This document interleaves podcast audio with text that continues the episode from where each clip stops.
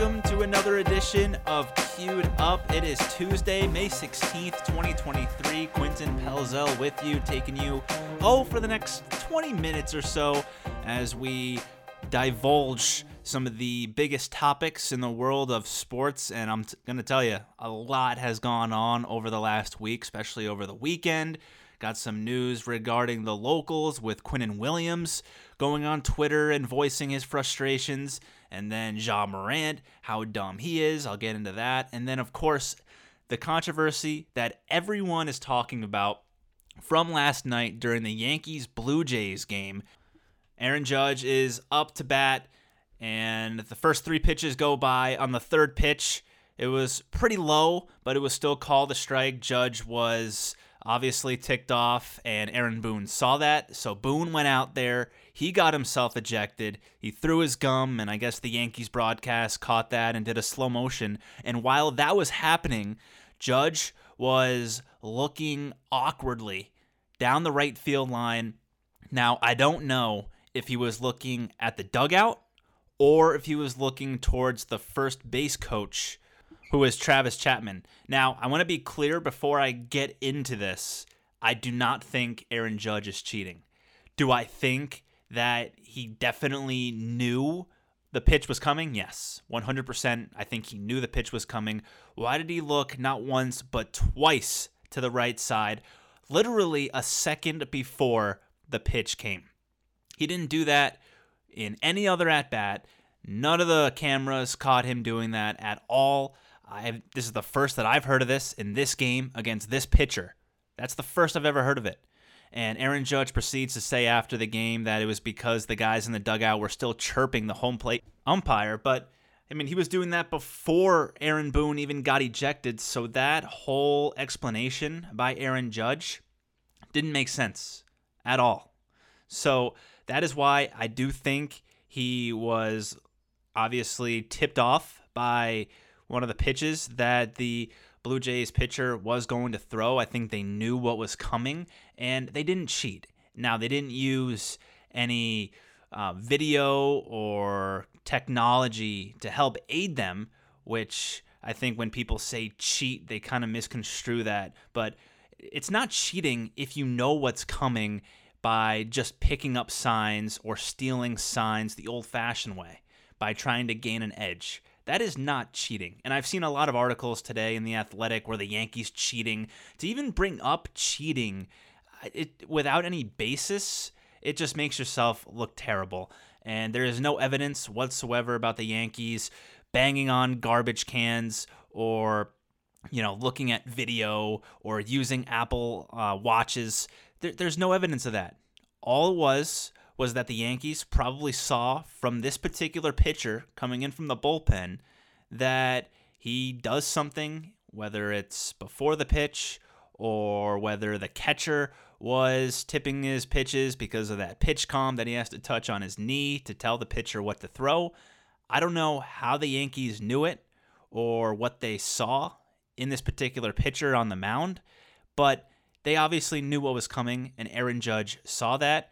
He let the first pitch go, and then the second pitch, he absolutely crushed 470 feet. Now, if he didn't hit the home run, maybe this whole story today isn't a big deal.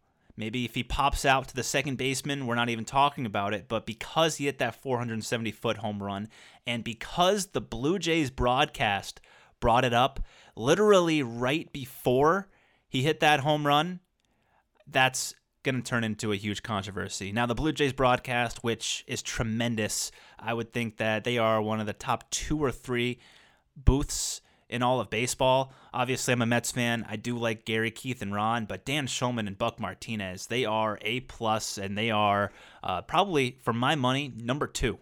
I grew up listening and watching Dan Shulman. He still does the NCAA basketball games on ESPN, and Buck Martinez he fills in every now and then for Shulman doing play by play, and he he sounds fantastic. But the two of those guys are great, and they actually were the ones that brought it up in the first place. You can go back to the Yankee broadcast; they were too busy showing the slow mo of Aaron Boone throwing his gum. I mean, it was a pretty cool shot, but I mean, pay attention, open your eyes. There's something going on here, and the Blue Jays broadcast They saw it. And if it wasn't for them, I don't know if this is even a story.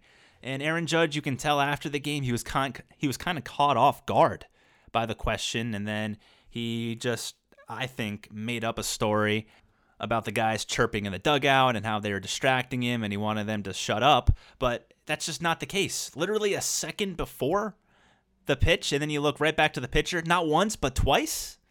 Why, why didn't you do something after the first pitch went by?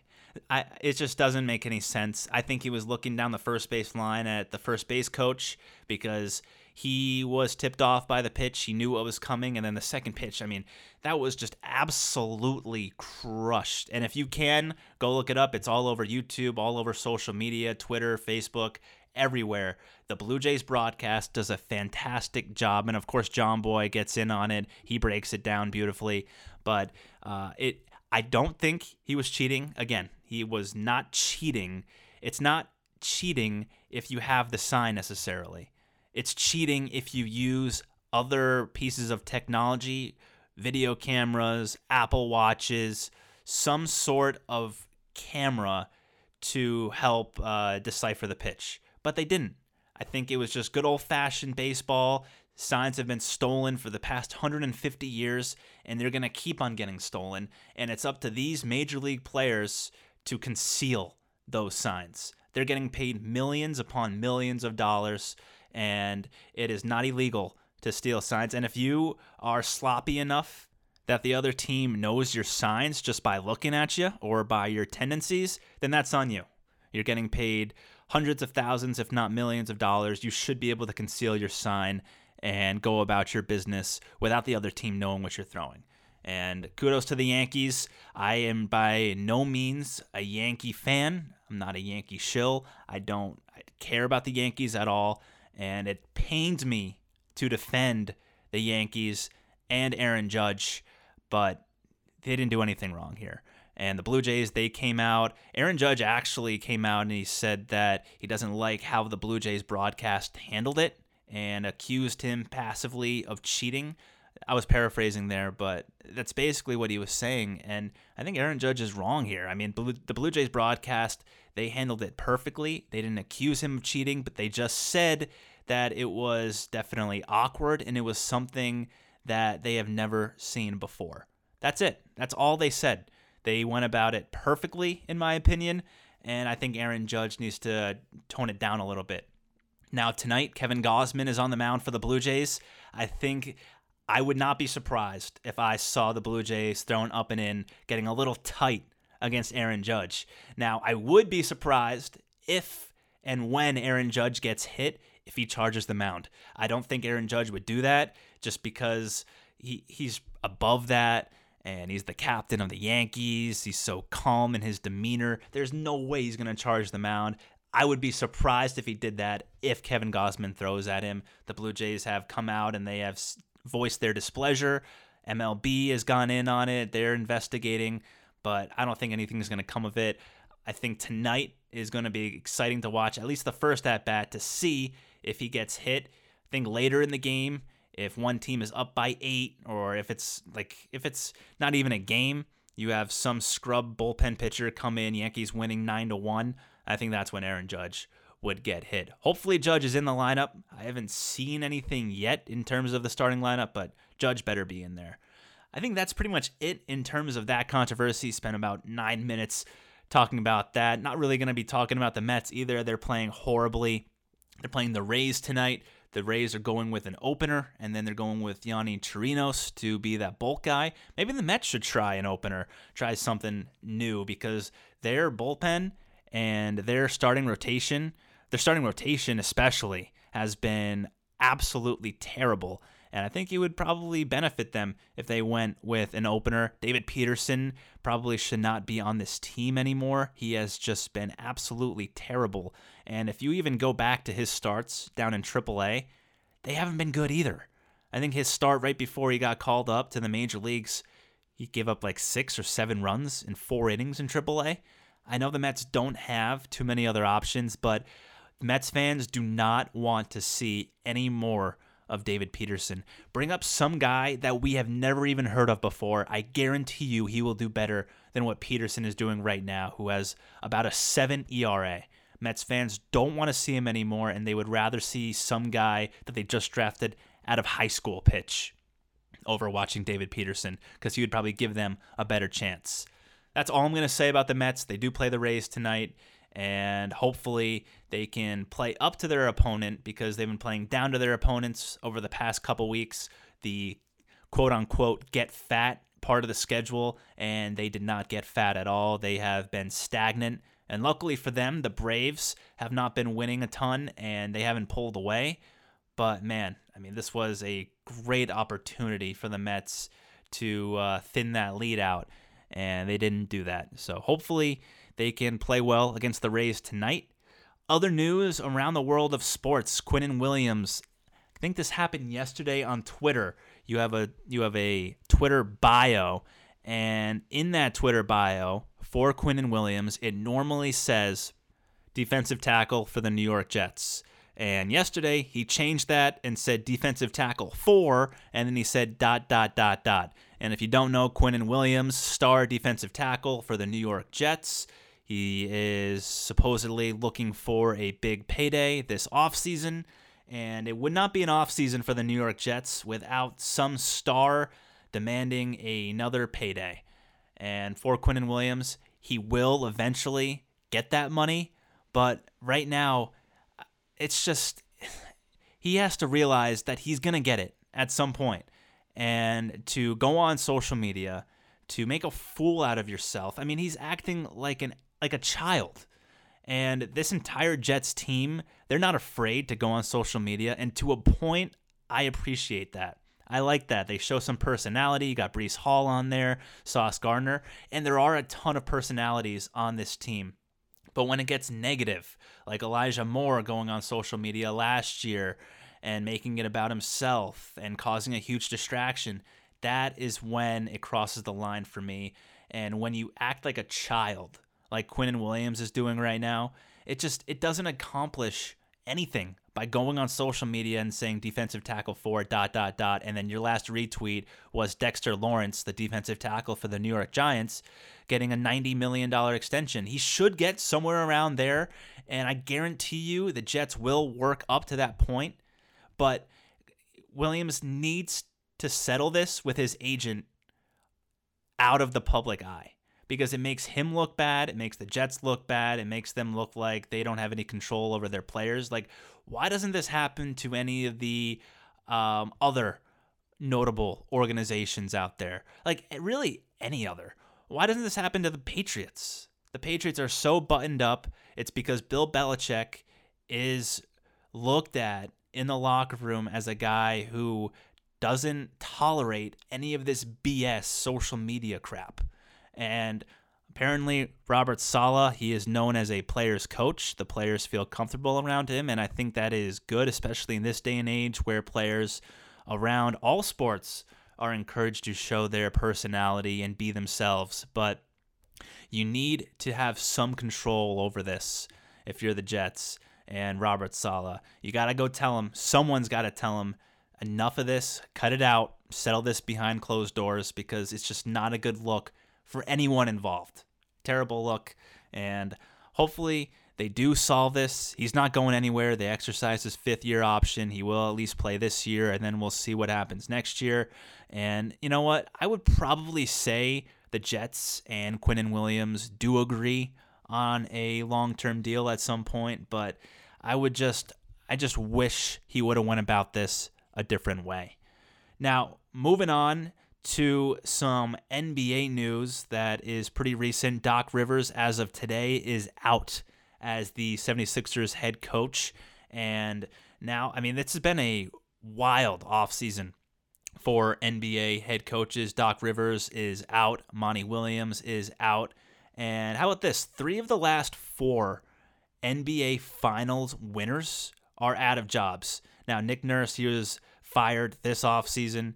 Frank Vogel was fired last offseason. Mike Budenholzer was just fired last week. That's three of the last four NBA final winners of the head coaches, they are out. Kerr is the only one remaining, and who knows how long he'll last if the Warriors have another uh, year like they did this year. Well, I mean, they won a playoff series, but the Warriors were not themselves this past year, and there's probably going to be some major changes there. But it's just a league where there is so much coach turnover. It's crazy. I know a lot of people think that in the NHL, there are a lot of coaches that switch teams every year, but the NBA is getting there. How many NBA coach of the years have been canned the year after? I remember George Karl, he won the NBA head coach of the year for the Nuggets. This had to have been five or six years ago. And literally that offseason, he was fired and let go.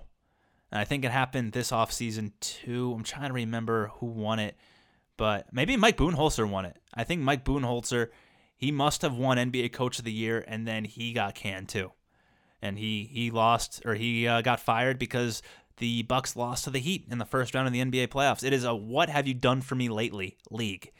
And now it creates a coach's carousel with Doc Rivers, Mike Budenholzer, um, and Monty Williams on the free agent docket. You have a lot of teams looking for NBA head coaches. Wouldn't that be funny if they if the Suns did like a coaches trade? The Suns get Doc Rivers and then the 76ers get Monty Williams. I think Monty Williams will have no trouble getting an NBA coaching job. Doc Rivers, I know a lot of Sixers fans absolutely hated Doc Rivers really from the moment he got there.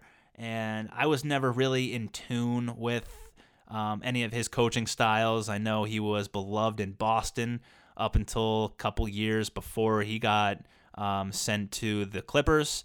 And I, I was just always have admired Doc Rivers. I've always held him in the highest regard. I have a ton of respect for him because he's won a lot, but he has always, his teams always falter in the postseason. Think about when he was with the Clippers. I mean, the Clippers never won with that team. They had Chris Paul, Blake Griffin in his prime, uh, DeAndre Jordan getting all those rebounds.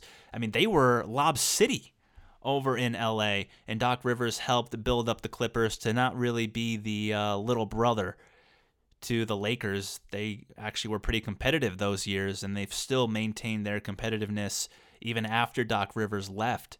And now Doc comes to Philadelphia.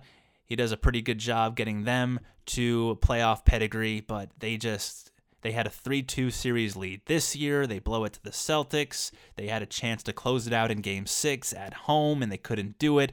And Doc Rivers, he is a 500 coach in the postseason and he's lost 10 game 7s in his career. He just can't get it done in the playoffs. I don't know if it's him. I don't know if it's the actual players. I think in the NBA, I tend to put an emphasis on the players more than the head coach. I think the head coach in the NBA is more of a people pleaser and a personality manager than an actual X's and O's head coach, kind of like uh, Steve Kerr. I mean, Steve Kerr has even come out and said publicly that he is the luckiest man ever because he got put into a great situation. Mark Jackson was fired literally the year before the Warriors started their dynasty. Steve Kerr had nothing to do with uh, the Warriors' success on the court. Yeah, maybe he had to manage those personalities, Draymond Green, Steph Curry off the court. And Steph Curry really isn't um, a huge personality to manage. Uh, he he's been fine off the court. He's been fine on the court, obviously. But Draymond Green, Jordan Poole, with those personalities, it's probably pretty tough. But I mean, Steve Kerr, in terms of actual X's and O's, I don't think anyone looks at him as being one of the best coaches in the NBA. And he's even come out and said that publicly. Uh, and Ja Morant. Now, Ja Morant could be the dumbest person on the face of the earth with $190 million keeps going out, putting himself out there, and making a fool of himself. And I think the title of this podcast should just be Making a Fool of Yourself, at least for this episode, because Ja Morant, literally two months after he said that he was going to be more disciplined, he went out on Instagram Live, showcased himself with a gun. Now, it's not illegal. It's not illegal to carry a gun in Tennessee. But the reason why he got suspended and because he's got a lot of backlash is because two months ago, he had an interview with ESPN. He sat down with Adam Silver and said that he was going to be better, said that he was going to be the face of the league, said that he was going to be the face of the team. And he still goes out there, puts it on Instagram Live, no less. I mean, it would have been bad if he was just in the car with them, um, you know, you know, showing around his gun, but he went on Instagram live and showcased it to everyone. How dumb can you be if you're Ja Morant? And he got suspended. Who knows how long he will be suspended for? It's got to be a slap in the face to Adam Silver, who he lied to. Uh, it's just it's just not good. And if you think about that draft when Morant went two, Zion went one, the Knicks got seemingly hosed at the time, getting R.J. Barrett, but it's turned out that the Knicks really dodged a bullet. Zion hasn't been able to stay on the court, and Ja Morant is a fool. Um, and RJ Barrett had an okay playoffs, obviously faltered in game seven, but I mean the Knicks the Knicks drafted the best guy in terms of off the court, on the court, overall. The Knicks got the best player.